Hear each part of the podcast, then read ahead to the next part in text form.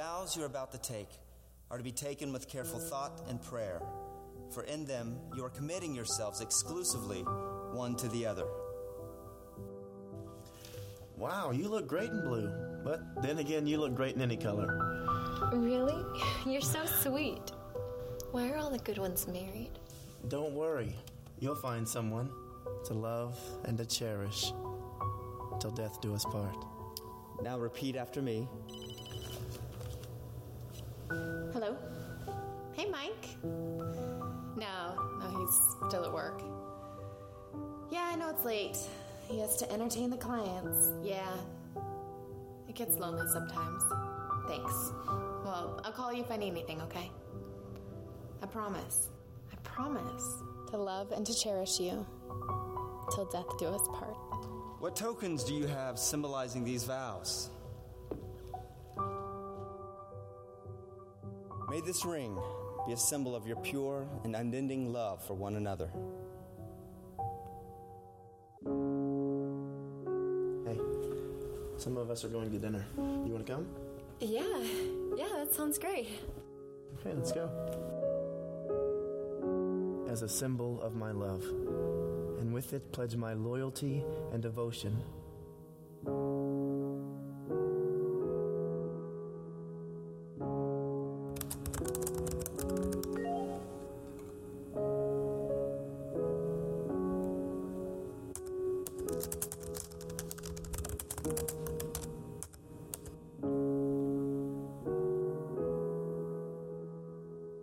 As a symbol of my love, and with it, pledge my loyalty and devotion as long as we both shall live.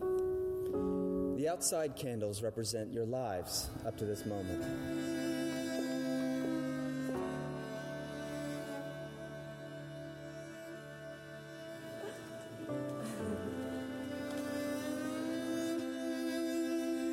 We'll be letting the center candle represent the union of your lives into one flesh.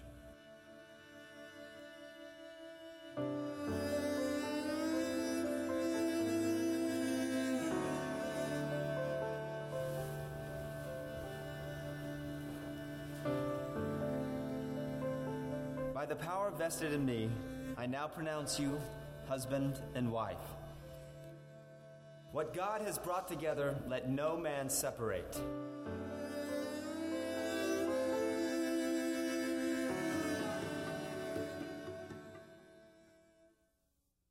God intended for marriage to be sacred. God intended for marriage to be a covenant between a man and a woman who stand with each other and say, I'm committing myself to this person for the rest of my life. God intended for the marriage bed to be sacred. God intended for the physical part of the marriage relationship to be sacred. But we live in the real world, and many times, in fact, oftentimes, that covenant is broken. A few weeks ago, I talked about how marriage is a covenant to be kept for all of life and not a contract to try to get out of when somebody doesn't live up to their end of the deal. God intended for marriage to be a covenant. And if you could hear from people who have blown it and made that mistake and lived out what you just saw on the screen, they would say, take every measure you have to to keep that out of your life. Take every measure you have to take to keep your marriage from looking like the one you just saw. Because they, like nobody else, could tell you what a long line of regret and pain and hurt is left by breaking the covenant that God instituted. The covenant that He put together when He said, it's not good for mankind to be alone. They need partners. They need someone of the opposite sex to share their life with. And there's a lot of pain associated with messing up and goofing up that covenant. I've checked some stats over the last couple of weeks and found out that as many as eighty percent of marriages experience an affair. As many as eighty percent. What a tragedy. Today's the third week of a series called Love Affair. And I've been talking about how to have the right kind of affair, how to avoid the wrong kind of affair, how to fix things when they're messed up, how to make things better when they're on the rocks. Don't think if you're single today that, great, here's another message about marriage and I'm single and I could have been doing something else today. Don't check out on me. This stuff today, I promise, I promise, this is for you just as much as everybody else, and you can get something out of this, so don't check out. God had a lot to say about human relationships. In fact, in His Word, He says everything we need to know that He has to say about human relationships. About fifteen years ago, when my wife and I first got married, I was watching a Barbara Walters special. I don't know why, but I was. And on Barbara Walters was Billy Graham. The Reverend Billy Graham was being interviewed by Barbara Walters. And she was asking him about all of his life and reminding him of all the great things he had done as if he didn't know that. And she was talking to him about all the millions of people he's interacted with and touched. Tens of thousands of people have given their lives to Christ. Many more than that have come to hear him speak in arenas all over the world. He's met with heads of state. He's known presidents. I mean, everybody, even if you're not connected with the Christianity in some way, you know who Billy Graham is. And she said, Reverend Graham, if you had to look back on all of your life and say what your greatest accomplishment has been, what would it be? And she's thinking he's going to say something like this president, that president. And he said, my greatest accomplishment throughout life has been the fact that I've been faithful to my wife since the day we were married. And I remember thinking, yes, that's it. That's what I, I want to be Billy Graham's age and say, I have been faithful to my wife since the day I stood there and said, I do. Unfortunately, some people can't say that.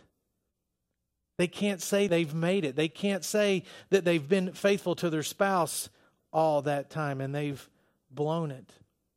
Well, before I even get started today, you need to understand forgiveness is available to anybody, anybody that's blown it, anybody that's messed up, anybody that's betrayed the marriage covenant. Forgiveness is available. But I remember seeing that thinking, okay, I definitely want to stay faithful to my wife forever. I never want to find myself in the arms of another woman, ever. So what am I going to do to make sure that doesn't happen? Because we live in a world where we're bombarded with temptation to do just the opposite all the time. So what can I do in my life to make sure when I'm his age, I can say, let me tell you about an accomplishment that God has allowed me to have in my life. How do you keep yourself from getting physically or emotionally involved with someone who is not your spouse? There's a story in the Old Testament about a man named David. If you've read the Old Testament at all, you've heard about David. Maybe you remember him from Sunday school as a child. David's the guy that, with his bare hands as a young boy, killed a lion and a bear. And then, when all these big warriors couldn't kill this giant, David killed a giant as a little boy. So he probably thought he was pretty tough. He probably thought he was all that. He probably thought he could handle anything. David was even called a man after God's own heart. Listen to an episode from the life of David. Second Samuel chapter eleven, beginning at verse one. In the spring, at a time when kings go off to war, David sent Joab out with the king's men and the whole Israelite army. They destroyed the Ammonites and besieged Rabbah. But David remained in Jerusalem. One evening, David got up from his bed and walked around on the roof of the palace. From the roof, he saw a woman bathing. The woman was very beautiful, and David sent someone to find out about her. The man said, "Isn't this Bathsheba, the daughter of Eliam and the wife of Uriah the Hittite?" Then David sent messengers to get her. She came to him, and he slept with her. Then she went back home. The woman conceived and sent word to David, saying, "I'm pregnant." So David sent word to Joab, "Send me Uriah the Hittite," her husband. And Joab sent him to David. When Uriah came to him, David asked him how Joab was and how the soldiers were and how the war was going. That story started the downward spiral of a man who was called a man after God's own heart. He messed up. He blew it. He totally messed things up. All because he found his heart and his hands attracted to another woman. All because he invited someone who was the wife of another into his bed. And he had sex with her, and she got pregnant. And then, and then the cover-up began. Then it just got deeper and deeper. And David thought, well, I got to cover this up. She's showing up now. She's telling me she's pregnant. I, I'm in a mess. What am I going to do? So he thought, what I'll do is I'll get her husband to come in from the battlefield because he hasn't seen her for a long time and he's going to want to get busy with her. So I'll just send him over to her house and everything will be okay. Nobody will ever know.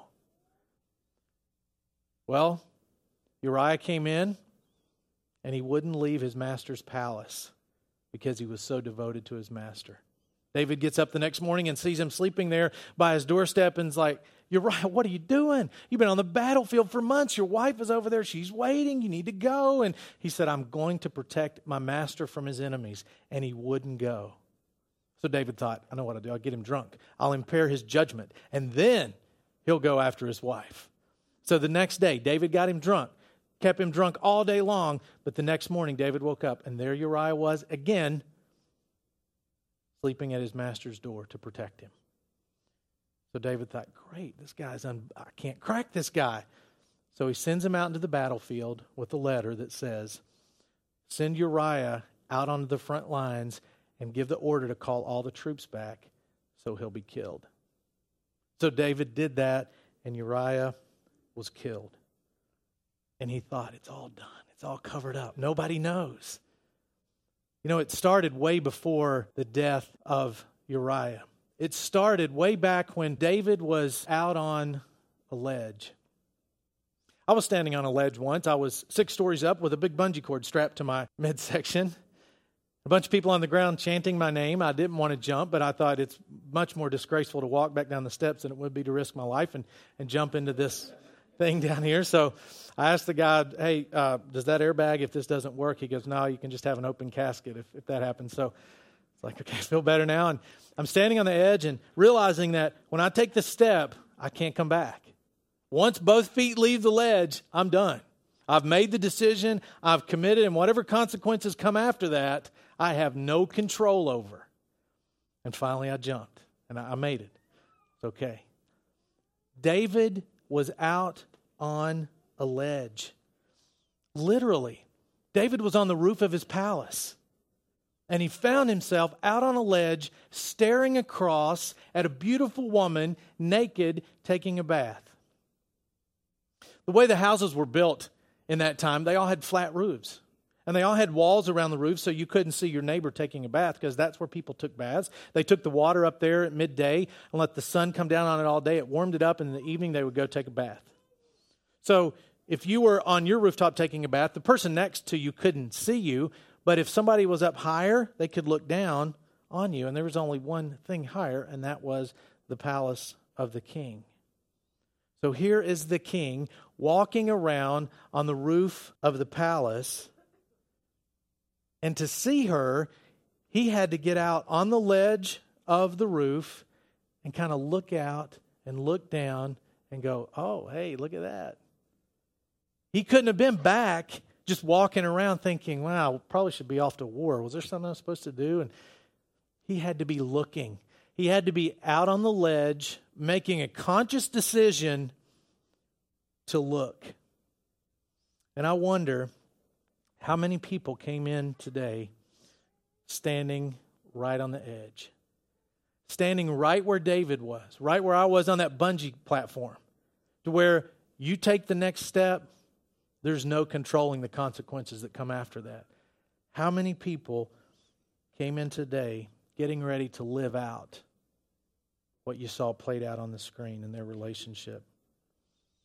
How many people are ready to take that step and make an immoral decision that's going to haunt you for the rest of your life? You know, there's a lot of things that get people out on the ledge. For David, I think it was probably his pride. I mean, he killed a lion and a bear, and I can look at a woman. I can kill a bear. I can kill a lion. I can kill this giant. There's no woman going to take me down. But she did. So he probably was feeling prideful. He was probably a little bored because all the other kings were off to war. And here he is just walking around on his palace being a peeping Tom, looking at all the women taking baths in the afternoon. A lot of things get people on the ledge. Stress can get you on the ledge. Stress can get you to a place where you'll do things you would never do normally. Stress can get you to a place where you're doing things that you never thought you would do. You're saying things you never thought you would say. You're looking at things you never thought you would look at, all because of stress. Not being content with your spouse can get you on the ledge in a quick way. Comparing your spouse to the looks of somebody else, to the actions of somebody else, comparing your spouse to the sex lives you see on T V or on the internet that aren't reality at all, making that comparison will get you on the ledge and put you in a place where the next step is the point of no return.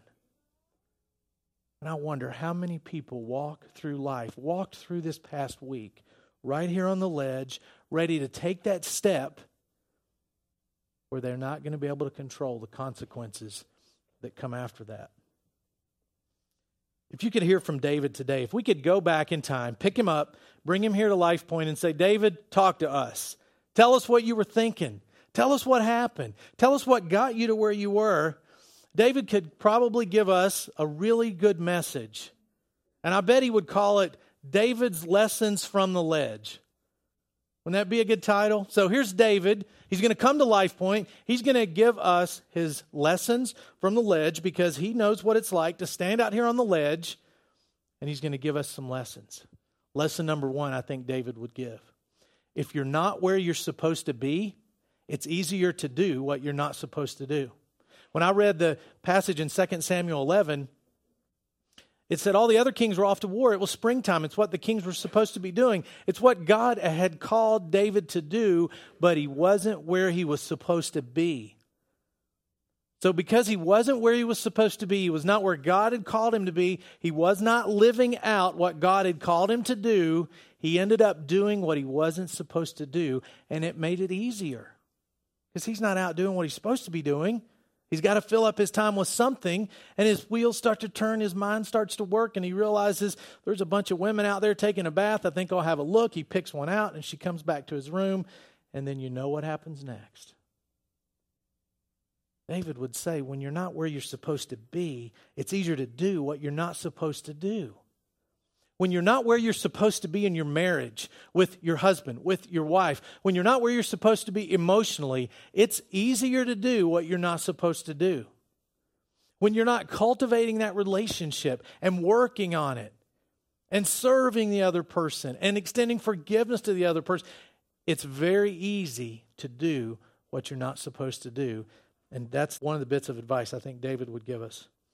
Another one is David would say, it costs you much more than you will want to pay. To take that leap off the ledge and go to the point of no return is going to cost you a lot more than you want to pay. It's not how you think it's going to be. You know how when you see movie previews, aren't all movie previews great? And you think, I got to see that movie. And you go to the movie and you realize, well, all the funny lines are in the previews. I could have saved eight bucks. David would say, don't just pay attention to the previews. Think about what the movie's going to play out like. Think about the consequences. Because if you're on the ledge, David would say, think it through. The previews are not reality. The movie stinks. The movie's terrible. You're only running the good parts through, the fun parts through your mind. Think about reality. Think about the people you will hurt. Think about the people you will let down. Think about the pain you're going to cause. You know, David never wanted to displease God. I don't think David got up and said, today's the day I'm going to displease God. I just feel like it. I'm going to do it. But he did. Second Samuel chapter eleven, verse twenty-seven says the thing David had done had displeased the Lord. Not just messing up and having sex with a woman that wasn't his wife, but then he lied about it. Then he lied about it again. And then he had somebody murdered. It cost him much more than he ever thought. Had he known that inviting this woman into my bed is going to cost me my kingdom, it's going to cost me my family, it's going to cost me th- the son that's going to be born, and it's going to leave me disgraced from here on out. Had he known that, he probably wouldn't have made that decision. Of course he experienced forgiveness. But how many of us are sitting here today living with consequences of past actions? And when it comes to breaking the covenant of marriage, those consequences are big.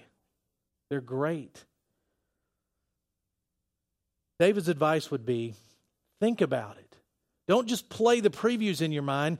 Think about, before you ever get yourself out on the ledge, think about what you're going to do. For thirteen years, I worked with college students, and a lot of college students would come into my office. They were a couple, and what they wanted to do was not what they wanted to do. You know what I'm saying? When it came to their sex life, they wanted to have it, but they knew it was wrong, and they didn't want to have it. So they would come to me for advice and say, what do we do? And I would say the first thing you have to do is decide today, before you're on the couch, before you're in the back of the car, before you're in the dorm room, make the decision today. And teens, I wish somebody would have told me this as a teenager. Make the decision today what you're going to do when you find yourself in that situation. When you find yourself in a situation where you really want to do something really bad, because that's natural, but you're not in a context where it's right, think about how you've already decided that your body is going to be used to honor God. I wish as a teenager somebody would have pulled me aside and said that.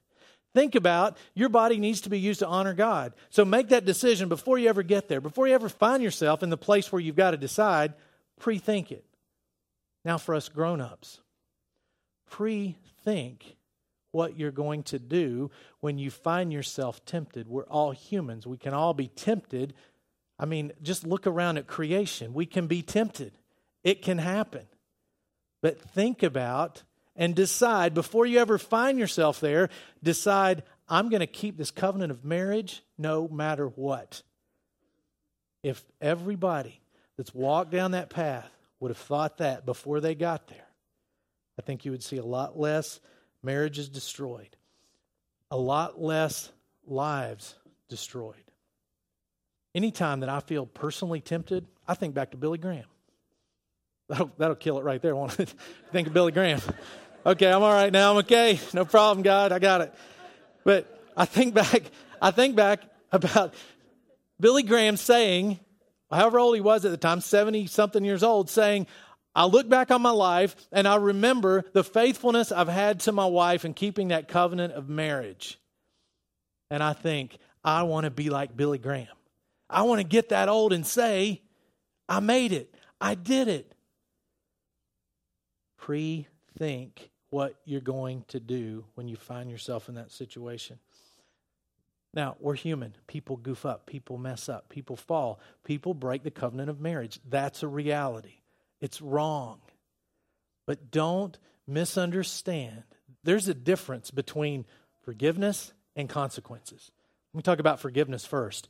No matter who you are, no matter what you've done, no matter how bad you've blown it, no matter how many times you've messed up and broken a marriage covenant or messed up with your body sexually, no matter how many times, God can forgive you. God can restore you. God can take you back and put you where you were before. God can and will do that to any person that seeks it and asks for it. But there are consequences to actions that you will have no control over. If I decide my cash flow is a little bit lower than I need it to be, and I leave here today and I stop by Food Lion and I request thousands of dollars out of their safe with my handgun, and I go in and say, give me some money, and they give me all the money and I take it, what happens when Brian, the cop that came up here last week, comes to my house? He's going to arrest me. He's going to take me to jail. I'm going to go on trial. I'm going to go to prison for armed robbery. And then, if that happens, I promise you, I will be on my knees in the prison begging God to forgive me. Will God forgive me?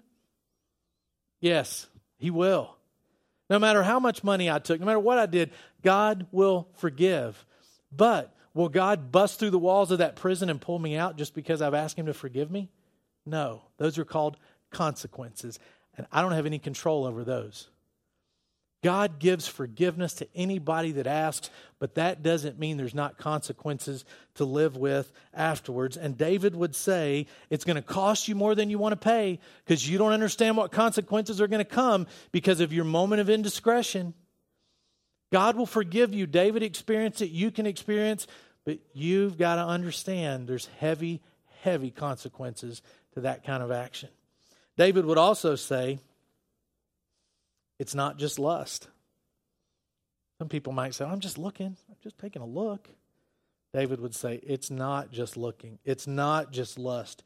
Shut it down. There's no such thing as harmless fantasy in regards to a person other than your spouse. And David would say, shut it down in your mind before it comes out. Don't justify it by saying, it's just a few conversations. It's just a couple of emails, a couple of instant messages, text messages. It, it's no, no big deal. I can stop at any time. And David would say, shut it down in your mind before it goes somewhere you don't want it to go.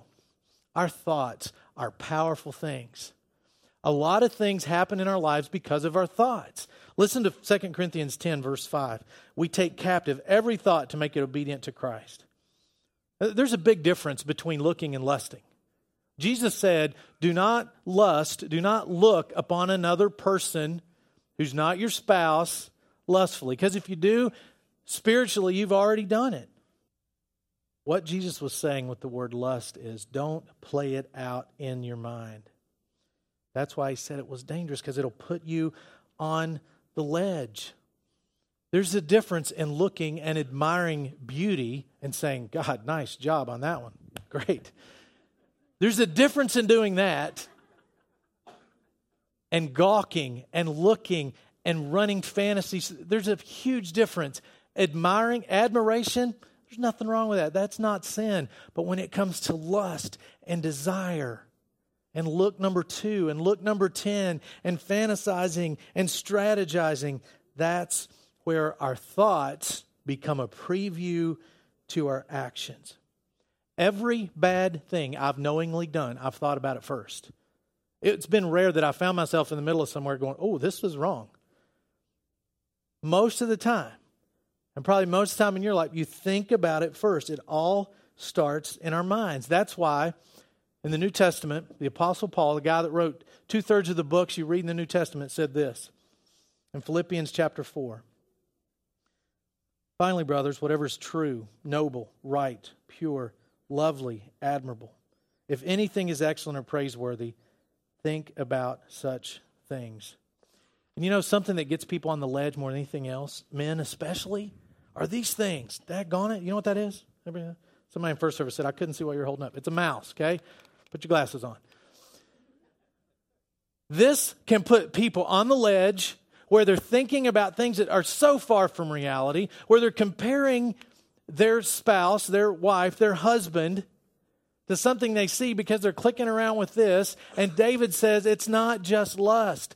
This thing that you think is harmless, this thing you think is just a look, David would say, all I was doing was doing the uh, pre-B C equivalent of clicking on a picture. He was just looking over the ledge. He was just looking on a rooftop, and look what it led to in his life. And he would say to us, it's not just looking, because looks can lead to actions. Another thing David would say is covering up sin only makes it worse. David messed up. He blew it, but he didn't confess it. In fact, David went to great lengths to cover it up. And if he could talk to all of us, he would say, if you've messed up, if you're in the process of blowing it right now, you need to come clean. You need to tell the truth. You need to confess it.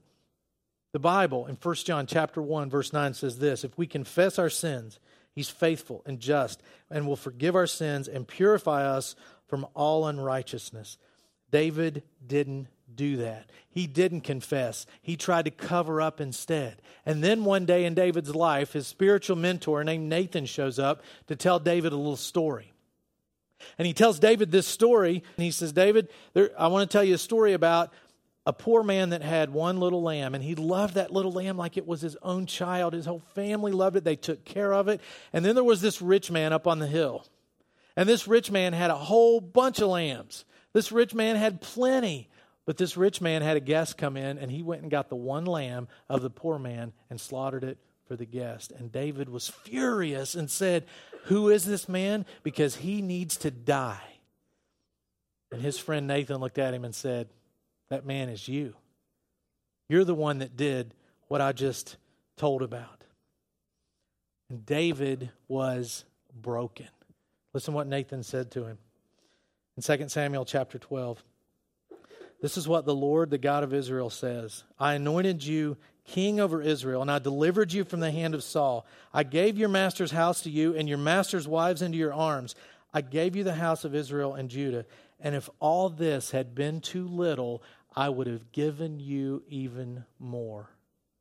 God desires to give us more than we could ever ask or imagine. Do you want a better marriage? Ask God for it. Do you want to stop living your life on the ledge? Ask God. Do you want to stop looking at things that put thoughts into your mind that aren't reality, that are just previews to your actions? Then ask God for it. Are you single and thinking, am I going to have to live the rest of my life this way? Ask God for it, because just like he said to David, he says to us, if this is too little, I will give you even more. And Nathan goes on to tell David what his consequences are going to be. And that's all in Second Samuel chapter twelve, and they're pretty heavy consequences. At the end of it, David says, I've sinned against the Lord. And Nathan said, the Lord has taken away your sin. You're not going to die. David was forgiven, but he paid some pretty heavy consequences. So those are David's lessons from the ledge. If he could come here and tell us what it was like to be on the ledge, I think those are some of the things that he would say. So how do we keep ourselves from being right here to where the next step we take could be the one that plummets us to a point of no return? You ever been to the Grand Canyon? Isn't that a cool place? I've been a few times, and they've always got these rails up, right? Close to the ledge, they've got these rails up. What it's for is to keep people like me who like to get on the ledge and really, really look over down the bottom of the canyon. It keeps dummies like me from, from doing it, but I jump them anyway and go over and look, scare my wife to death. But those rails are there for a reason. They're there to keep people from falling over the ledge. So if you're walking up towards the canyon, you trip and fall, you might hit your head on the rail, but you're not going to go over and plummet to the canyon floor and die. The rails are there for protection. What kind of rails are in your life to keep you from going over the ledge? I've got a few in my life that I've put up and said, here are my rails. It's going to keep me off the ledge. It's going to keep me from plummeting to my spiritual death. See, when I stand out here, and if Haley just reached up here and grabbed my hand, you'd just pull me right down. It would be easy. Just pull me right off the ledge. Just pull me right over, and I would fall. So if we live our lives out here spiritually and morally, it's pretty easy to fall. But when we put up some rails that say, I'm not going past right here, we're not as likely to fall. Here's some rails I put in my life. Yours might be different. One rail, I put the relationship with my wife above every other human relationship on earth, including my children. There's a rail. That's one rail that keeps me off the ledge. I don't have lunch or ride in a car or have dinner with a female other than my wife. Never alone, ever, ever.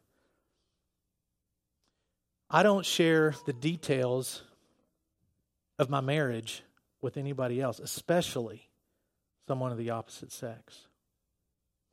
I don't exchange emails and conversations with someone of the opposite sex that my wife does not know about. I commit to having a de-stressing activity in my life, because we all need to de-stress, and many times bad decisions are made at the height of stress. I commit to cultivating my relationship with God, because that relationship will reflect the relationship that I have on earth with my wife and with everybody else. Another rail I have is my wife is allowed to look at my computer anytime she wants. The history won't be cleared out. The emails won't be deleted. She can look and read anything on my computer at any time. I commit to not viewing sexually explicit material on my computer or on the television. Look how far I am from the ledge. Because all these things I don't do perfectly. I could blow it. I could mess up on any of these. I could click and look at something I'm not supposed to look at. I could have an inappropriate conversation. I'm human like everybody else. All those things could happen. But because of all these rails that exist between where I've decided I'm going to be and the ledge, look how much harder it's going to be to fall over. Look how unlikely it is. If I mess up here and just look at something I'm not supposed to look at and I fall, I'm still a long way from the ledge that's going to send me plummeting to my death.